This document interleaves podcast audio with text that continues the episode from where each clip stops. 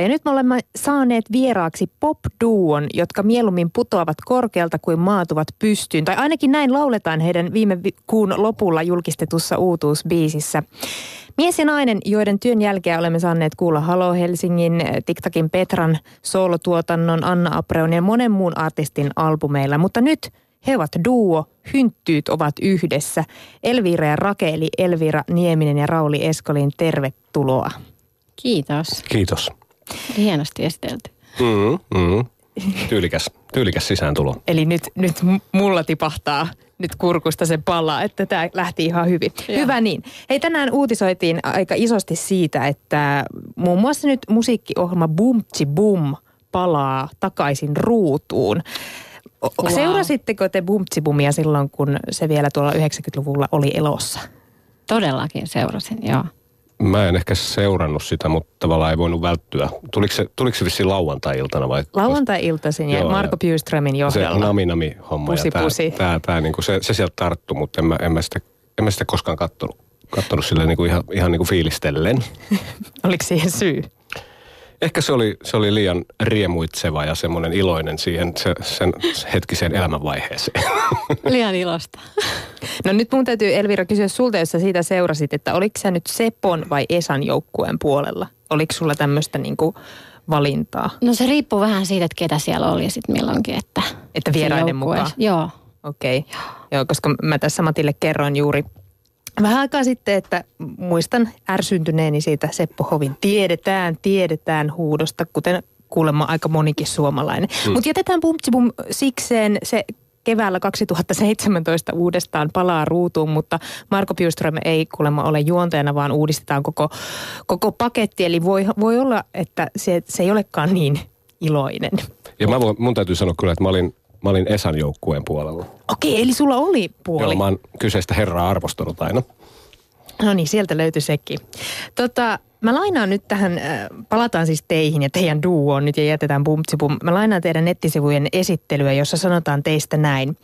Laulujen moderniin ja tanssittavaan popmaailmaan on piilotettuna syvempi tarkoitus. Tuoda planeetalle iloa, valoa ja toivoa. Ja nyt mä haluan esitellä teidän uusimman biisin nimen, joka on Kuolleet nousee haudoista. Mistä tämä biisi kertoo? No nyt tota noin, niin mikrofoni annetaan Elviralle, koska tähän on sinun kirjoittama teksti. Silleen niin, niin kuin Toi on hyvä silleen, joo. Joo, tosiaan on, on, on sen kirjoittanut sen tekstin, vaikka ollaan monia tekstejä kirjoitettu Raken kanssa myös yhdessä. Mutta tota, tämä biisi tosiaan, kuten nyt sanoit, että ei nyt ihan hirveän iloiselta kuulosta, täytyy myöntää, ainakin nimen perusteella. Mutta sitten kun sen biisin kuuntelee ja, ja siihen sanomaan perehtyy, niin sitten huomaakin, että se ei olekaan sellaista alaspäin painavaa – surua, vaan se onkin semmoista niin kuin ehkä jotain, mistä saa voimaa ja semmoista iloa. Joo, joo, se on taistelubiisi. Niinku, Tämä on itse asiassa sellaisesta vaiheesta, mikä oli ennen kuin me ruvettiin ihan tekemään yhdessä biisejä. Tämä biisi on vielä, tämä projekti on lähtenyt niin kuin Elviran omista kappaleista liikkeelle ja, ja, ja tota noin, niin sitten, sitten me ruvettiin tekemään yhdessä vaiheessa yhdessä biisejä ja ja tämä oli niin kuin varmaan viimeinen semmoinen sun itse tekemä, mm. ite tekemä kappale ja, ja tota, niin mä tykästyin heti siihen sellaiseen niin kuin, semmoiseen karuun, karuun tota noin niin, energiaan ja sellaiseen, sellaiseen tota noin niin, käsi, käsi pystyyn ja naama mutruun ja, ja semmoinen, että minua ei lannista mikään ja, ja käyttääkseni tämmöistä modernia termiä voimaannuttamista. No sitä sanaa mä yritin just välttää. Mitä ei saisi, saisi pitäisi ehkä käyttää, mutta niin kuin tähän se ehkä sopii kuin nenä naamaan tuohon kappaleeseen. Ja... Se on voimaantumispiisi. Joo. Joo, ja kyllä mä jotenkin ajattelin, että se antoi semmoista puhtia jotenkin siihen, että uskallanko nyt ottaa riskin vai en. Niin, kyllä, kyllä. Ja ainahan, ainahan se on hyvä kysymys, että, että niin kuin, mitä, mitä siinä vaakalaudalla on. Että joskus se saattaa olla mielenrauha ja joskus se saattaa olla mielenterveys ja mitä tahansa. Ja sitäkään ei aina tiedä, että jos sen riskin ottaa, että kumpaan suuntaan se lauta keikahtaa. Ja jos jättää ottamatta, niin sittenkin se saattaa keikahtaa huonoon suuntaan. Ja ehkä toi käsittelee vähän niin kuin kaikkea, kaikkea sitäkin ja mitään ei tapahdu, ellei tee jotain. No näinhän se on. Mun jotenkin mieleen jäi nimenomaan ton, mikä mä otin tuohon juontoonkin ton, että mieluummin putoan korkealta, kun maadun pystyyn. Niin milloin te olette itse joutuneet siihen tilanteeseen, että te olette päättänyt ottaa sen riskin, kiivetä sinne puuhun vaikka, tai miksi, onko se nyt sitten puu tai mikä se nyt sitten onkaan, vaikka sieltä on mahdollisuus tippua. Mikä on ollut teidän viimeinen riski? Tietysti jos kipeä sellaiseen puuhun, mikä on valmiiksi jo kaatunut, niin sitten sit, sit se on niin kauhean suurta riskiä. Riippuu puusta, minkä valitsee. Mm. Niin, se voi turvata ne olosuhteet, vaikka ottaakin sen riskin. Kyllähän tässä riskejä on paljonkin ollut tässä projektissa, niin kuin mitä on otettu ja, ja, ja tota noin niin, mutta niin no siis tämä koko projektihan on ollut yksi riski. Niin, niin. siis on riski. kyllä, kyllä. Ja, ja tota noin niin. Mutta milloin viimeksi? Onko sulla siihen jotain? Mä... No ihan nyt jos lähdetään niin kuin, jos ei mennä niin syvälliseen asiaan, niin tota, mun tuli mieleen semmoinen, että mä otin riskin tänään, kun mä lähdin autolla liikenteeseen tänne Helsinkiin. Pienet arjen Enkä riskit. tullut bussilla. Mutta onneksi nyt on syysloma viikko täällä etelässä, niin ehkä ruuhka ei ole niin paha. Aivan. Hmm. Siitähän se johtuikin. No hyvä. Siihenkin saatiin selitys. Entäs Rake?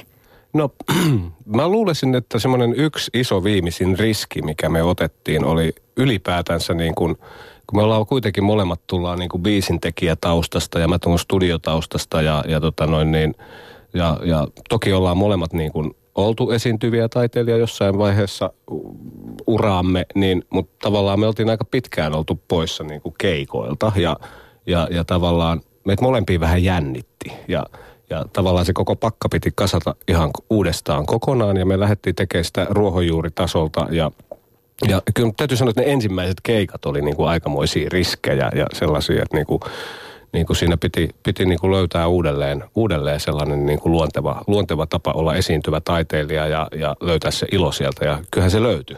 Niin ja, ja sitä harjoitellaan edelleen. Sitä harjoitellaan edelleen, mutta mut niin kuin, mut niin kuin, mä luulen, että se oli niin kuin aika iso riski tietyssä mielessä, koska ainakin itse allekirjoittaneena voin sanoa, että niin kuin mä oon niin pitkään, niin pitkään niin kuin pölyttynyt studiossa, että et tota noin niin, se oli, se oli mulle jo vähän vierasta. Niin kuin mä ajattelinkin kysyä teiltä sitä, että kun te olette molemmat kuitenkin ollut musiikkibisneksessä musiikin kanssa pitkään tekemisessä, niin oliko siellä mitään sellaista asiaa, joka teille tuli uutena – nyt kun tulikin duo ja te olettekin esiintyviä artisteja? No vaikka semmoinen pikkuasia, että koko musabisnes on muuttunut muutamassa vuodessa tai viimeisessä kymmenessä vuodessa ihan niin, kuin niin paljon, että sitä ei enää tunnista ollenkaan samanlaista kuin mitä se oli vaikka 2000-luvun alussa. Että se on, siinä, siinä on ollut nyt niin kuin iso uusi asia, mihin on pitänyt tässä mukautua ja tuntuu, että joka päivä on vähän erilainen ja koko ajan tämä kenttä niin kuin muuttuu ja kaikki, kaikki, että miten musaa kulutetaan ja ja, ja mikä ansaintalogiikka ja bla bla bla, ihan kaikki, niin, niin tuntuu, on.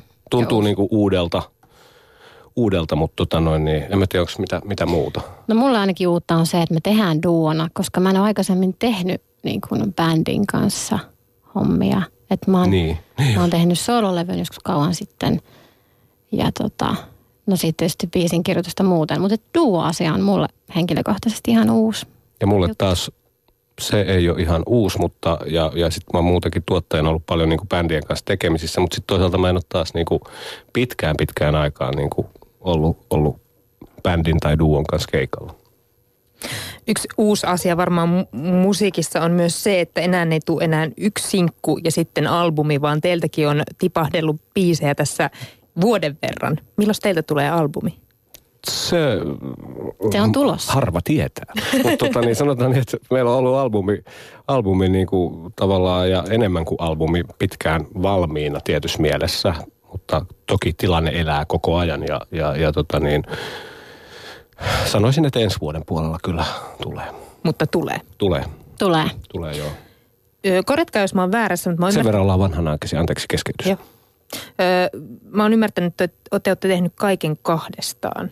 Pitääkö se paikkaansa? Joo. Pitää paikkaansa. No minkälaista se on ollut tehdä musiikkia itselleen? Nyt kun te olette tehnyt paljon muille artisteille, ollut siellä tukena ja, ja voimana.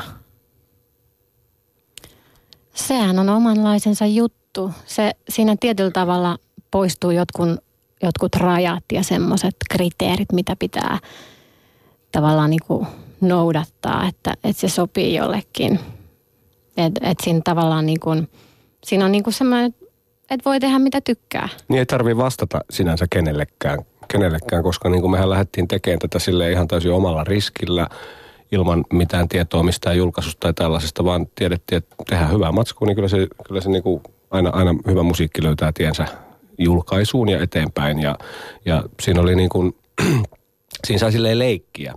Mutta sitten taas toisaalta, toisaalta siinä, siinä niin kuin on hirveän paljon valintoja, valintoja ja mahdollisuuksia. Ja nykypäivänä niin kuin musiikin tuotannossa niin kuin jo yksistään teknis, teknisiä mahdollisuuksia niin järjetön määrä, että, että tavallaan niin kuin siinä myöskin niin kuin helposti levii se visio siinä. Ja, ja sitten sit huomaa, että se on, se on ehkä ollut jopa hitaampaa tehdä niin kuin tälleen, kuin että jos tekee jollekin toiselle ja sitten siinä on niin kuin paljon muuta porukkaa kommentoimassa sitä ja on AETR ja, ja tällaista ja, ja, ja heti niin kuin alkuvaiheessa ja, ja bändiä ja, ja muita, muita ihmisiä, niin siinä tuntuu, että sitä mielipidettä tulee niin kuin oikealta ja vasemmalta koko ajan ja, ja, ja siinä on niin kuin useasti saattaa olla, että on niin kuin vaikeampi saada pidettyä ne omat mielipiteet ja saada, saada ne niin kuin läpi, läpi ja uskottua niihin. Ja sitten taas tässä, tässä hommassa on se, että niin kuin saa tehdä mitä vaan, niin sitten välillä, välillä tuntuu, että se joki ikään kuin leviää tasamaalla semmoiseksi suvannoksi ja sitten taas menee jonkun aikaa ennen kuin se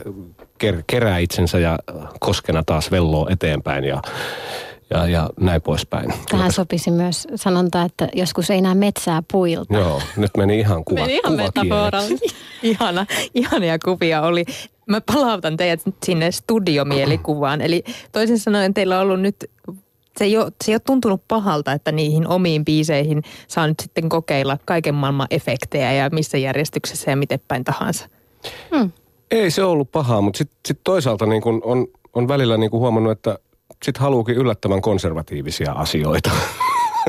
niin, että ei halukaan kikkailla mitään kauhean, kauhean ihmeellistä niin. ja taiteellista ja niin. kauhean semmoista niin kuin ja, ja radikaalia. Me, poppiahan me lähdettiin tekemään, että se on ollut ihan niin kuin alusta alkaen selkeä visio siinä, että... No se on ollut, se tiedetään. Poppia. Niin, sellaista poppia, niin kuin mistä me itse tykättäisiin. No teitä kuvataan nimenomaan sielukkaan popin tekijöinä. Mitä ihmettä se sielukkuus oikein tarkoittaa? Mitä se tarkoittaa musiikissa? Mm, no se, se tota noin niin,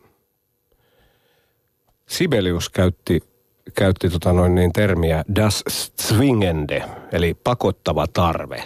Se, että, että joko, jos musiikissa ei ollut das zwingende, niin Sibeliuksen mielestä se oli shaisseja niin sanotusti. Ja siitä, siitä puuttui niin kuin se semmoinen luovuus ja se semmoinen sisäinen hengen palo, mikä tulee tuolta sisältä. Että se on tavallaan niin kuin pakko sanoa että se on, sitä voisi sanoa inspiraatioksi tai tällaiseksi niin kuin, miksi sitä voisi sanoa, flow-tilassa olemiseksi tai tällaiseksi. Ja jokaisen biisin, biisissä niin kuin mun mielestä ja Elvirankin mielestä pitää olla se sellainen fiilis ja sellainen, semmoinen, me, me ollaan käytetty termiä liekki. Se taitaa lukea siellä jossain meidän nettisivuillakin. Se, semmoinen liekki, että siinä ikään kuin, niin kuin oma elämä siinä biisissä. Että se ei ole vaan niin kuin pelkästään, pelkästään niin kuin jotain joutavaa kertakäyttömusiikkia tai sellaista, sellaista niin kuin, mikä käsittelee käsittelee joutavia asioita. Nyt kun puhutaan popmusiikista, suomenkielisestä popmusiikista, niin myöskin tekstit on erittäin tärkeitä ja nimenomaan suomenkielisessä popmusiikissa meidän kulttuuri on sellainen, että lyyrinen ilmaisu on tosi tärkeää kevyessä musiikissa. Ja, ja, ja tota noin niin, se, että tavallaan se musiikki voisi liikutella semmoisia syvempiä kerroksia yhdessä niiden tekstien kanssa, niin kuin mitkä on tuolla enemmän tuolla alitajunnassa ja tällaisia. Ihmisillä niin kuin, jotka ei välttämättä tiedä omista tunteistaan ja asioistaan, että se herättelee jotain. Kyllä me kaikki tiedetään se, se että niin kuin joskus nuorena herkkinä vuosina niin kuin on sydänsuruja ja tällaista, niin joku biisi vaan kolahtaa, se herättää sieltä ja se musiikki on siitä niin, kuin niin ihmeellinen, ihmeellinen asia. Yhdistettynä vielä sen tekstin kanssa, niin, niin, tota noin, niin ja sanoisin, että musiikilla on vielä enemmän resoluutiota kuin, kuin tuota noin, niin sanoilla. On sanottu, että musiikki alkaa siitä, mihin sanat loppuvat, mutta sitten taas niin kuin popmusiikissa hyvä, hyvä lyriikka siihen päälle, niin niin ne on, ne on ihan mahtavia juttuja. Suomalaiset tykkää myöskin sellaisista kappaleista. Meillä on vahva traditio niin kuin iskelmässä ja popissa ja rockissa sellaiset, sellaisessa musiikissa. Ja mä koen, että me ollaan niin kuin jollain tavalla tämmöisiä perinteen jatkajia. Hmm. Haluatko Elvira lisätä tähän? No mun tulee mieleen siitä sielukuudesta kanssa se, että, että joskus tuntuu, että biisi haluaa syntyä. Että se on, sä voit niin kuin metsästää biisiä, sä voit vääntää sitä väkisin, sä voit, sä voit istua pienon ääreen ja sitten sä voit niinku kokeilla, että, tai vaikka ilmankin soitinta, sä voit kokeilla, niinku, että onko sieltä tulossa jotain. Ja sitten jos sieltä löytyy se kipinä, niin sitten sit se tavallaan niinku loput syntyy itsestään sen Inspiksen voimalla ja sen, sen biisin niinku omalla voimalla. Ja jotenkin ne, ne tuntuu, että sillä biisillä on oma sielu silloin. Palataan noihin teksteihin. Tekstit on tärkeitä ja ne, se kyllä kuuluu myös teidän musiikissa ja teidän duon biiseissä. Mutta millä tasolla te näette suomalaisen vaikka poplyrikoiden olevan? Nyt on paljon puhuttu muun muassa Sannin teksteistä. Saako siellä olla kirosanoja vai ei ja minkälaista sanomaa se saa julistaa? No tässä nyt on tietysti niin kuin, niin kuin en halua lähteä arvioimaan kauheasti tollaisia, mutta, mutta sen niin kuin voisin sanoa vielä jatkona tuohon Ellun juttuun siitä, että niin kuin, mehän eletään nyt nykyään sellaista aika lailla Spotify-kertakäyttömusiikin aikakautta, missä haetaan niin kuin nopeasti niitä klikkauksia ja kultasinkkuja ja tällaista ja ne biisit elää jonkun aikaa ja ne sitten joistain tulee isoja hittejä, mutta aika pienestä määrästä tulee niitä todella isoja hittejä. Suurin osa biiseistä on suhteellisen kertakäyttöisiä ja, ja, ja tota noin, niin, myöskin tämä biisintekokulttuuri on paljolti sellaista niin kuin Cobra-tehtailua ja järjestetään biisileirejä ja tällaisia. Ja se on ihan hyvä juttu, koska se on, niin kuin, se on vanha niin kuin jenkkiläinen traditio, mitä on tehty siellä niin kuin jo tyyliin niin kuin 30-luvulta saakka. Ja, ja, ja tota no, niin sillä, sillä tavoin saadaan useasti hienosti yhdisteltyä loistavien tekijöiden tuotoksia. Mutta sitten välillä ne on sellaisia, että on vaan niinku pakko tehdä se biisi, istuu alas ja katsoo, että tuleeko sieltä jotain. Jos ei tule mitään, niin sitten väännetään väkisin se biisi. Ja semmoisia biisejä mun mielestä julkaistaan aika paljon. Ja, ja tota noin, niin meillä on ollut siitä niinku välilläkin, välillä sellainen niinku kriisi, että kun on yritetty tehdä jotain eikä tuu, niin, niin niin sitten ollaan jätetty tekemättä. Joskus ollaan yritetty tehdä se väkisin, ja joskus kun sä yrität tehdä väkisin ja venytät rajojas, niin sitten se tuleekin. Et, et tota noin, niin, Sanoisin, Joskus se kannattaa, se niin, väkisin venyttäminen. Niin, mutta se vielä vastaus tuohon kysymykseen on, on se, että niinku, et aika paljon tässä nykyisessä musassa niin kuin on sellaista, ei välttämättä niin inspiroitunutta ja sellaista niin kuin singer-songwriter-tyyppistä niin kuin sanomisen tarpeesta tulevaa musaa, vaan aika paljon niin kuin sellaista, että tehdään jotain ja haetaan niitä klikkauksia ja mä en mm. valitettavasti ihan pidä sellaisesta tavasta tehdä musiikkia. Mä oon sitä mieltä, että kyllä suomalainen lyriikka on, on tosi paljon mennyt parempaan suuntaan ja niin kuin monispuolisempaan suuntaan. Kun mä rupesin tekemään suomenkielisiä tekstejä, ää, no joo, äh, ehkä 90-luvun puolella, mutta ehkä niin kuin oikeammin sitten 2000-luvun alussa, niin – ei ollut kauheasti semmoisia inspiroivia esimerkkejä. Mulla ei ollut mitään esikuvia. Totta kai niin kuin kaiken maailman popmusiikkia oli suomeksi ja hyvää musiikkia, mutta ehkä se lyriikka ei ollut sillä tavalla niin kuin erityisen jotenkin. Mä koin, että, mä niin kuin, että mun pitää niin kuin itse keksiä se oma tapa tehdä sitä lyriikkaa sen sijaan, että mä kuuntelin ehkä enemmän jotain englanninkielisiä, englanninkielistä musiikkia. Ja tota,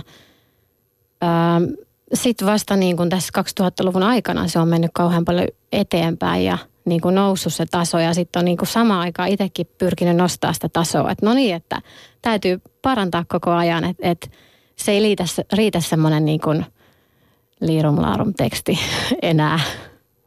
Joo, ja se on niin kuin silloin kun sä aloitit, niin tavallaan ei ollut suomenkielistä niin kuin singer-songwriter, naislaulaja kulttuuria silloin vielä olemassa. Että niin se, sehän tuli vasta niin kuin 2000-luvulla buumi, buumi silleen niin kuin ensimmäisen mm. kerran. Että sä oot ollut, ollut silleen niin kuin pioneerihommissa ja, ja, ja tota noin niin, kyllä toki täytyy sanoa, että suomenkielisen pop-rock-lyriikan taso on hyvä ja iskelmä popin, pop-iskelmän, miksi sitä nyt kutsuisi tällä hetkellä niin kuin niin, niin tota, senkin taso on, on, on niin kuin kasvanut, kasvanut huomattavasti.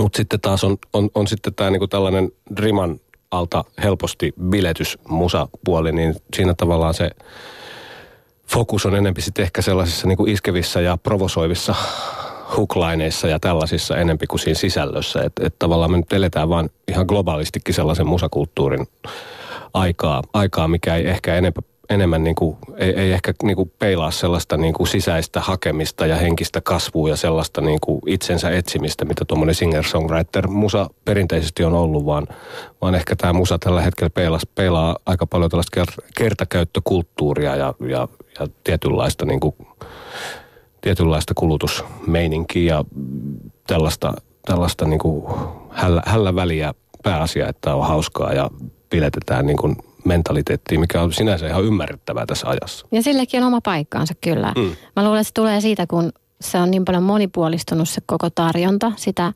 musiikkia saa niin paljon enemmän ihmisten kuuluvia, että se on niin paljon helpompaa tuoda ihmisten kuuluviin. Ja sitten siitä on tullut tämä sekä se, että se lyrikan, niin kun, lyrikan taso on noussut, mutta sitten on myöskin se, että, että on niitä niin kuin, Molemmat ääripäät niin, on molemmat, venynyt. Just niin, että mole, niin. molemmat virtaukset on niinku vahvistunut. Että sekä semmoinen niinku humputi humputi bile bile musa ja sitten myös semmoiset oikeat ns. sielukkaat tekstit. Niin, ja sitten täytyy vielä sanoa, että niin kun virtauksista puhuttiin, niin musamaailmassa on niin kuin aina ollut, ollut, ollut semmoisia, että jossain vaiheessa, niin kuin, jossain vaiheessa tota noin, niin semmoinen ei niin syvällinen musiikki on pinnalla ja sitten se tulee taas aallonpohja ja nousee taas niin kuin se, mutta se, se heijastaa, heijastaa mun mielestä ihan niin kuin meidän, mitä meidän maailmassa tapahtuu. Ja aina, aina tapahtuu, välillä romahtaa jotain ja välillä ollaan nousukaudessa ja välillä ollaan laskukaudessa ja, ja kaikkea tällaista. Ja välillä niin kuin tietyt henkiset arvot muuttuu ja, ja, ja, ja tota noin niin, no nyt eletään tämmöistä aikaa. Ja varmaan vasta 20 vuoden päästä me nähdään, että mitkä on niitä biisejä, jotka on jaksanut sen pitkän matkan juoksun loppuun asti. Kyllä, joo. Niinpä. No mutta teidän duo, Elviira ja Rake, teillä varmasti riittää puuhaa nyt vielä oma musiikkinne kanssa. Öö, tuleeko levyn jälkeen, kun se jossain ensi vuoden puolella valmistuu, myös keikka rundi? Kyllä me näin, näin haluttaisiin, että, ja, ja tota noin, niin, mutta me ei olla vielä tosissaan lyöty niitä päivämääriä ihan faktisesti lukkoon, vaan koska tämä on tavallaan muuttunut tämä koko, koko kuvio, niin, niin nykyään on ihan luontevaa tiputella näitä sinkkuja sinkkuja. Sillä, sillä tavalla tämä vähän menee. Ja, ja, ja, ja tota noin niin. Mutta et, kuten sanoin, olemme vanhanaikaisia ja me, meidän molempien mielestä se albumi on kuitenkin niin kuin, se on ollut tärkeä, tärkeä osa ainakin mulla niin kuin sitä, mitä mä oon musiikkia kuunnellut, joka mä haluan, että se albumi tehdään. Että niin, ja kyllä se moni ja tekee. fyysinen albumi. Joo. Sekin, joo. Kyllä, Sekin vielä. kyllä. No minkälainen teidän unelmakeikka olisi? Nyt puhuu kaksi ihmistä, jotka on enemmän ollut ehkä siellä studiomaailmassa. No mä luulen, että se unelmakeikka on niinku vielä tulossa, että ainakin sen, sen tietää. Niin. Kyllähän tietysti semmoinen, että ihmismeri velloo ekstaasissa laulaen jokaista lainia mukana. Oikein. No hei, jäädään unelmoimaan siitä. Kiitos Elvira ja Rake, että te pääsitte käymään meillä ja onnea levyn tekoon. Kiitos. Kiitos, kun saatiin tulla.